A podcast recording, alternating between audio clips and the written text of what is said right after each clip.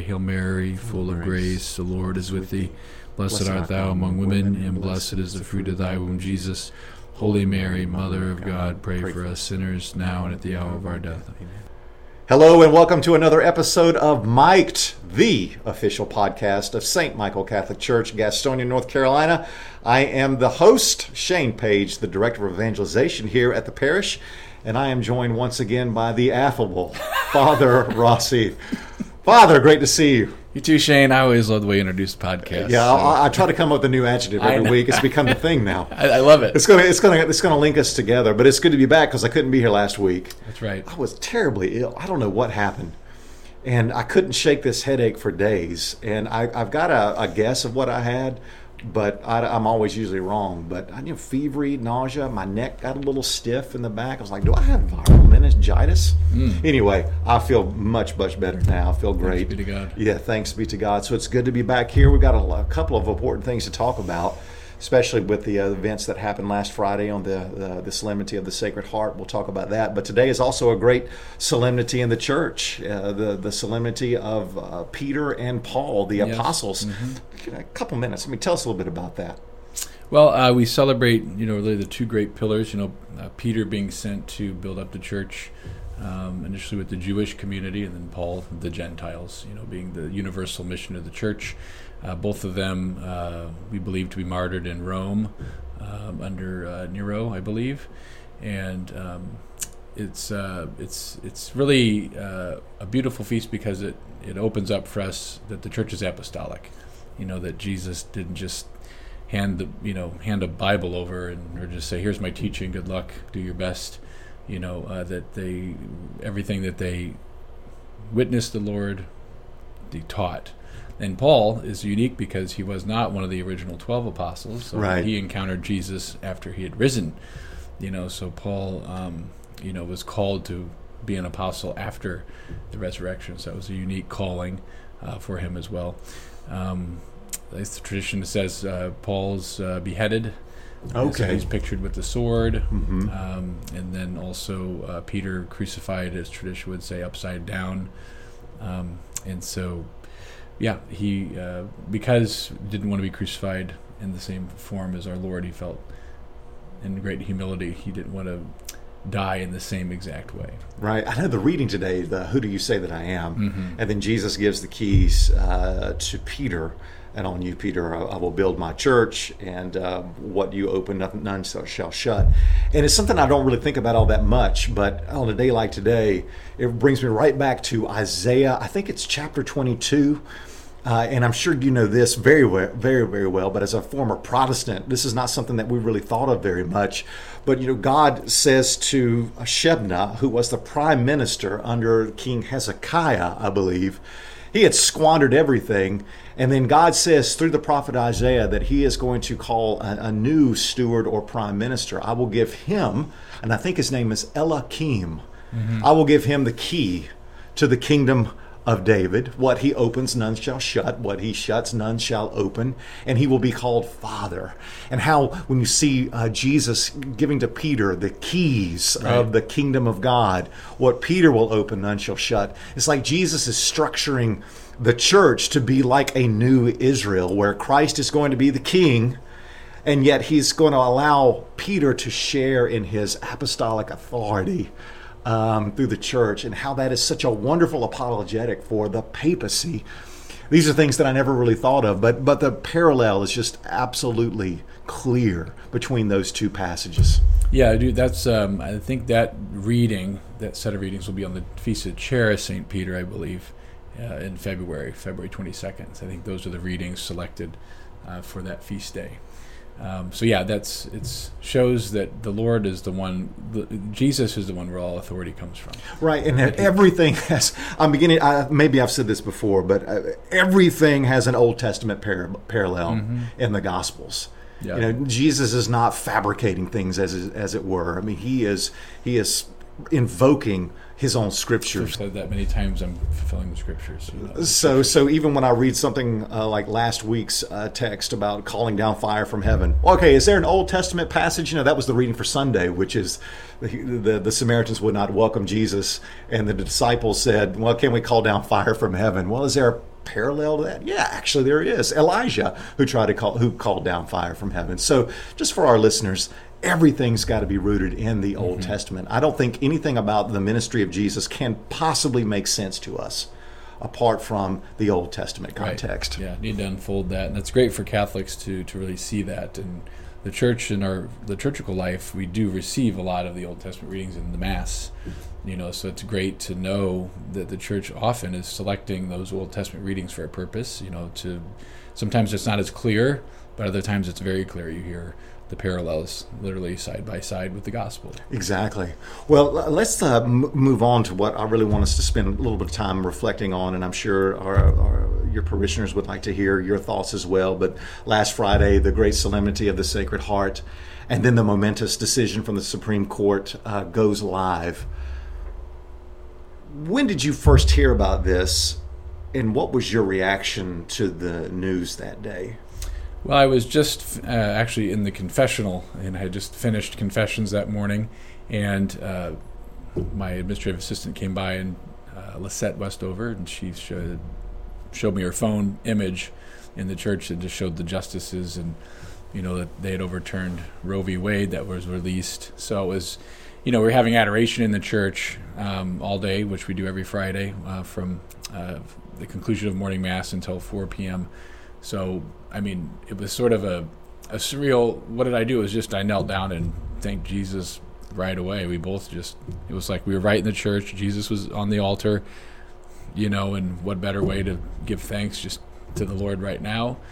And you know, you uh, trying to understand, of course, the impact. You know, you hear the news, and you know, we almost 50 years pro-life movement has been praying and fasting and trying to you know uh, sway the nation uh, to overturn this you know and many times I've gone to the March for Life and many Catholics and Christians and people have gone to the March for Life in Washington and always ends up in the Supreme Court outside praying the rosary you know um, praying for the justices praying for the nation that one day this would happen. And it's it, here we are you know almost 50 years later. Uh, so it was uh, you know, of course, we'll always remember where we were when we heard that news. You know, so yes. Um, so uh, you know, just very joyful internally. Just what a what a gift. You know, I had just a sense of just elation and. You know, I immediately thought about think about the over 50 years, the number of rosaries that have been prayed, mm-hmm. the number of petitions that have been prayed. I mean, just reaffirms, uh, uh, in the words of the New Testament of Paul in one of his letters, that the work we do in the Lord is never in vain. Right. Did I mean? Did you really ever think that this would be overturned in your lifetime, my lifetime? I I, I don't know if I really believed that that yeah. would that would be it's hard possibility. Yeah, it was hard to know. Um, I think uh, at times you can think you know it just isn't going to happen. You know, it just seems like nothing. Gets, you know, we're just not going to get there. Um, and then just the pro-life movement really is more about it's not just simply changing laws. We need to you know love everyone and love uh, the love of god to change hearts. You change the culture you know because the more the culture becomes more uh, un- in union with jesus and the gospel of life and that every human life is sacred you know from the womb until uh, until natural death. Um, the, you know we don't even if we had laws that were promoting abortion if the people, the more they just stop wanting it or stop, you know, declaring that it's a right, um, the culture will, you know, will be transformed. I think I was just so proud to be Catholic that day, mm-hmm. and I think that this really is a this is a Catholic movement.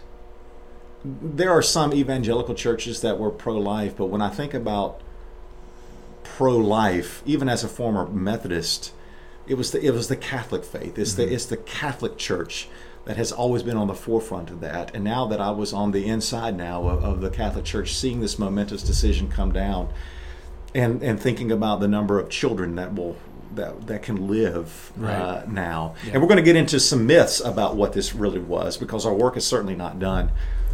it just it was really one of my proudest moments. Yes, and it still it continues to be. I think the church will always be joyful um, about this decision, you know, um, to see this unfold in our lifetime. Um, but really, it does. Um, it brings with it a lot of responsibility. Um, so, I mean, I don't know when you want to talk about the details of the law or what. well, we'll get into some of know. that. One of the things you did uh, mention by announcement, and not everybody would have gotten that, but I do want you to comment on this a little bit, is the providential nature of things coming down on that particular day sure. of all days within yep. the year, and its association with what would have been the, the the feast day of the nativity of John the Baptist. Correct. Talk a little bit about that because I find this to be just you know fascinating. Well, I mean, if you look at really the three stretch of the, the stretch of three days that we had St. John the Baptist nativity on the 23rd, which is always on the 24th, the 4th of June. But why did it move? Because the Sacred Heart of Jesus fell on the 24th this year as providence would have it. So you have John the Baptist's feast first, the forerunner of Christ. Friday is the Sacred Heart, Christ's fullness of who he is, and God is love in the Eucharist and the Sacred Heart. We worship Him on Friday, with the, and that's when the decision was released when we were liturgically celebrating the feast of the Sacred Heart.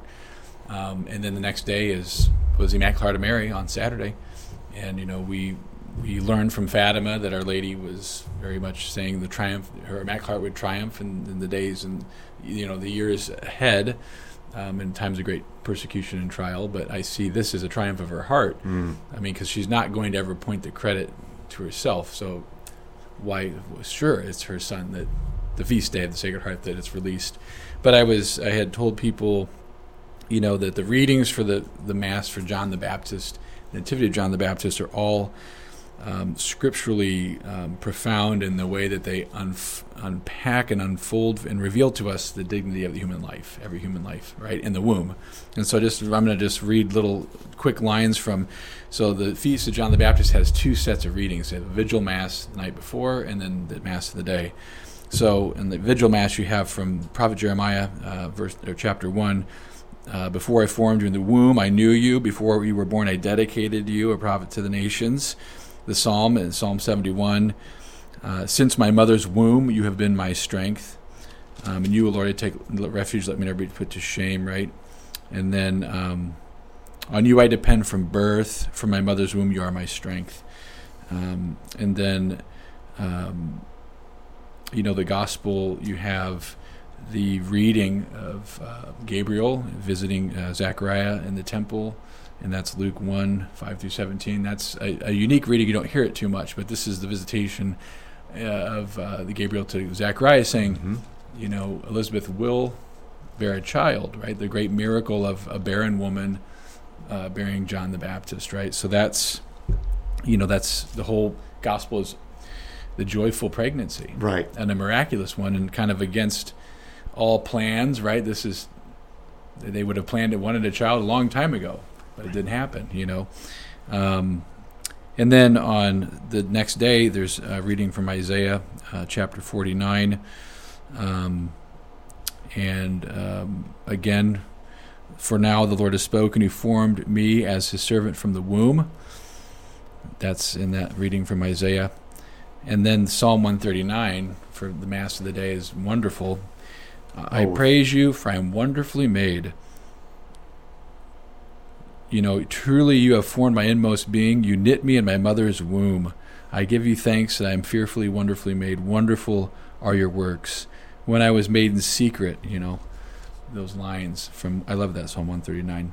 Um, and then, uh, of course, in John, and the gospel for the day is a continuation of John's birth. So you, you get the, the birth narrative in Luke 1, uh, verse 57 and following the naming of John. Mm-hmm you know, he'll be called John.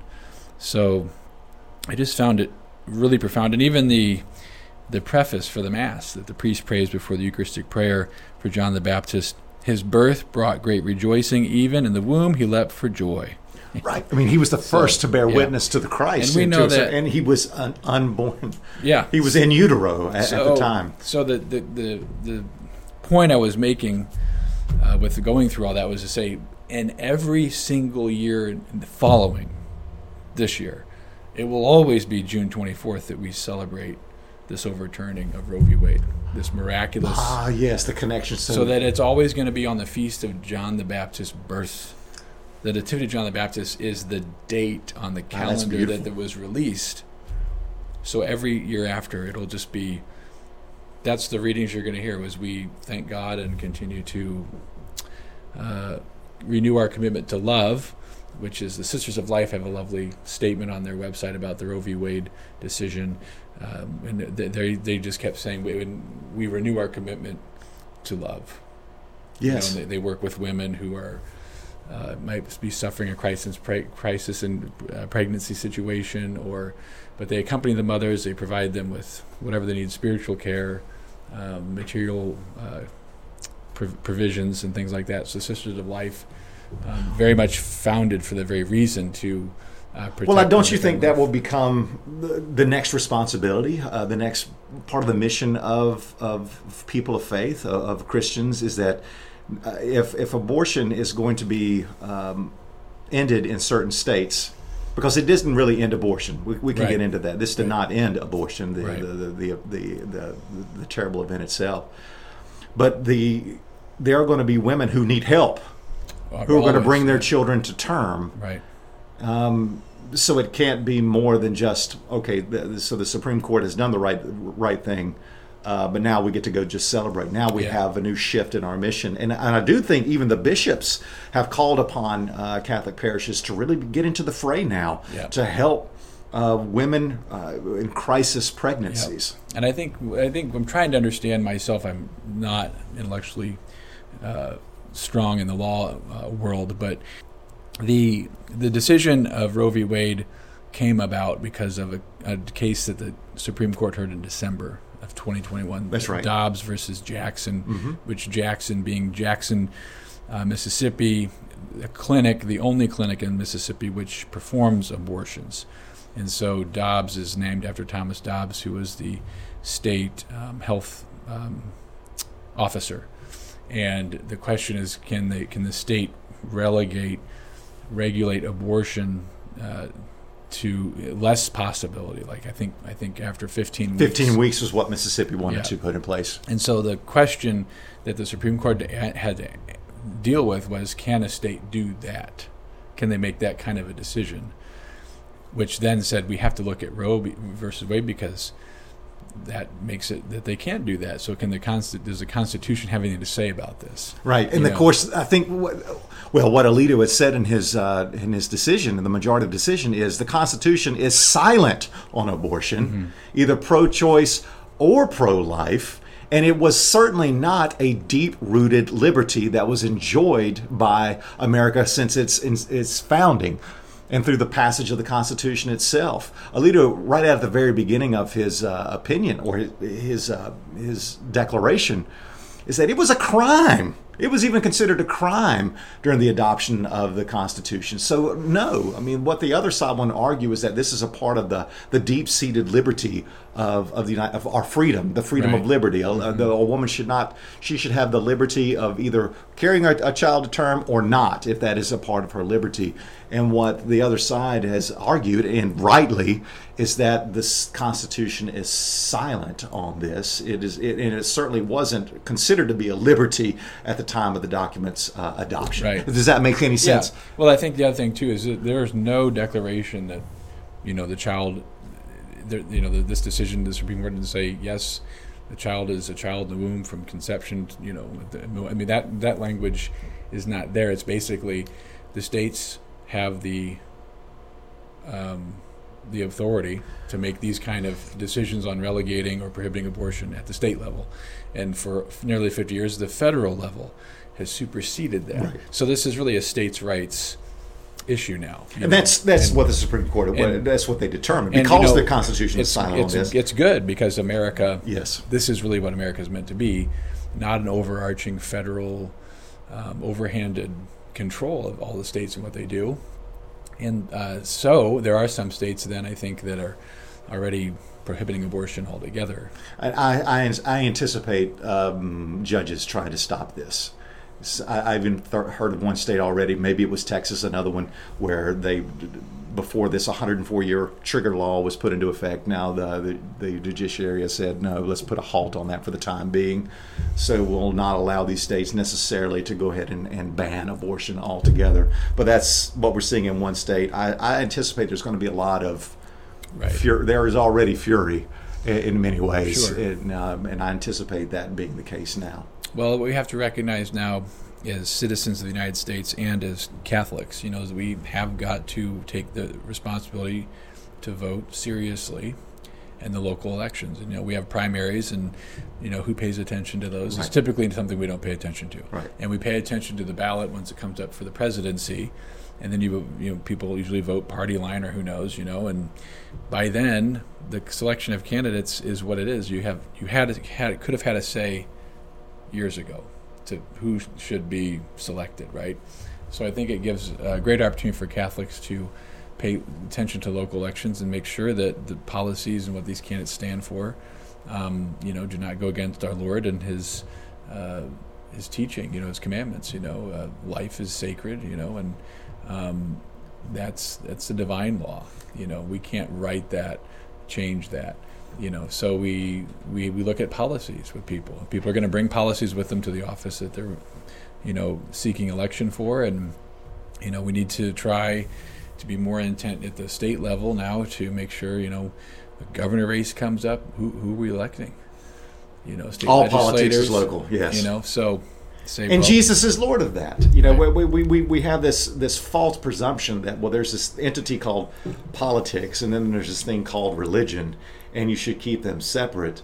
But we're not dualists. See, Catholics, Orthodox Christianity cannot be dualistic. You can't have the fleshly realm separable from the spiritual realm. Jesus is Lord of all of it. right. You know, the earth is the Lord's and everything in it, according to Psalm 24. That includes politics.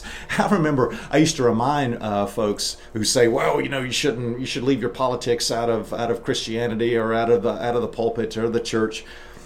We invoke Pontius Pilate every week in the Creed. That's a good point. Yeah. You know, Karl Barth, the the Protestant reformer, says that he just comes into the creed like this mangy dog. You know, we're, we're talking about all these spiritual realities God the Father, the Son, and all of a sudden crucified under Pontius Pilate. Politics matters even to, to the Christian faith, and because um, Jesus is Lord of that. And to say Jesus is Lord was a political statement in the first century as well. Yeah. Exactly. Yeah. You're right. Yeah, so uh, we, we have some we have some of our work to do. I, what I guess what has frustrated me, as in, in the in the wake of the pronouncement, is all of the euphemisms people are are using to to state their case. They'll say that this was that, what the Supreme Court did was it, it took away our reproductive rights or women's health care decisions. And I find that to be so frustrating because it's not true. It's a euphemism because you can't say what the reality is, Right. which is you're taking away my right to kill my child. Right. Yeah. And and as Christians, we have to be very careful to language and how it can be manipulated. Right. Yeah. I mean, you use it's not. You know. I mean, there was already uh, that movement happening in the language in our country for some time. It seems. That stop using the word abortion. Just say reproductive health, reproductive care. Right. You know, um, and that you just don't even say the a word. You know, you start losing. Because the A word already has built within it, Right. like something's wrong. Right. Yeah. it's like it's like suicide. I mean, there's already a connotation of something is is Right. intrinsically wrong about that. Right. So we got to pay attention to the language, and people that want to shift that language to avoid, to, to kind of you know hide the truth of it all. So we have to be careful. My former denomination, the United Methodist Church, it wants to kind of level of both and. You know, well, we, we want to be pro-life, but we also understand circumstances. It, that frustrated me then. I don't see how you, as a Christian, can even make that argument because I would say that as, as, as Christians, we believe in the sanctity of, of life because God became one of us. We know Genesis says that God created all things and all things were pronounced good, but I would say you could make the argument that our starting place that really affirms the goodness of creation is the incarnation. Mm-hmm. It is God Himself who became an embryo. Even if we want to use the language fetus, okay, fine, use that language. God became a fetus Yeah. in the womb of Mary. and what God became, He has sanctified. Mm-hmm. I just don't see how anybody can make a good theological argument in favor of, of abortion from a Christological standpoint. Right. Yeah, I, I totally agree. Yeah. So, I mean, it really, um, you know, the understanding of what it means to be a human person is being challenged at, at the core of all this, I think. You know, what does it mean to be a human person? You know, um, well, we've been created by God. And I'm not to live for myself. I'm to live for Him and for others. You know, my life is to be a gift.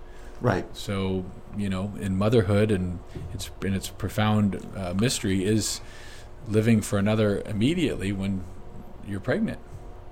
You know, your very life is given over to giving life to another. And the good of motherhood. It's motherhood's beautiful. I, and yeah. the good of it, whereas it is so, what's the word I'm looking for? It is so minimized and frowned upon in our society as though to be a mother is to be burdened by a child. And I remember hearing the arguments uh, last year, and the prosecutor, or the one defending the uh, the pro-abortion uh, side, just kept saying that a woman's liberty she would have to endure. We don't want her to have to endure bringing a child to, to term. And that, that's just, I mean, that is just not true. Uh, Motherhood is this gift.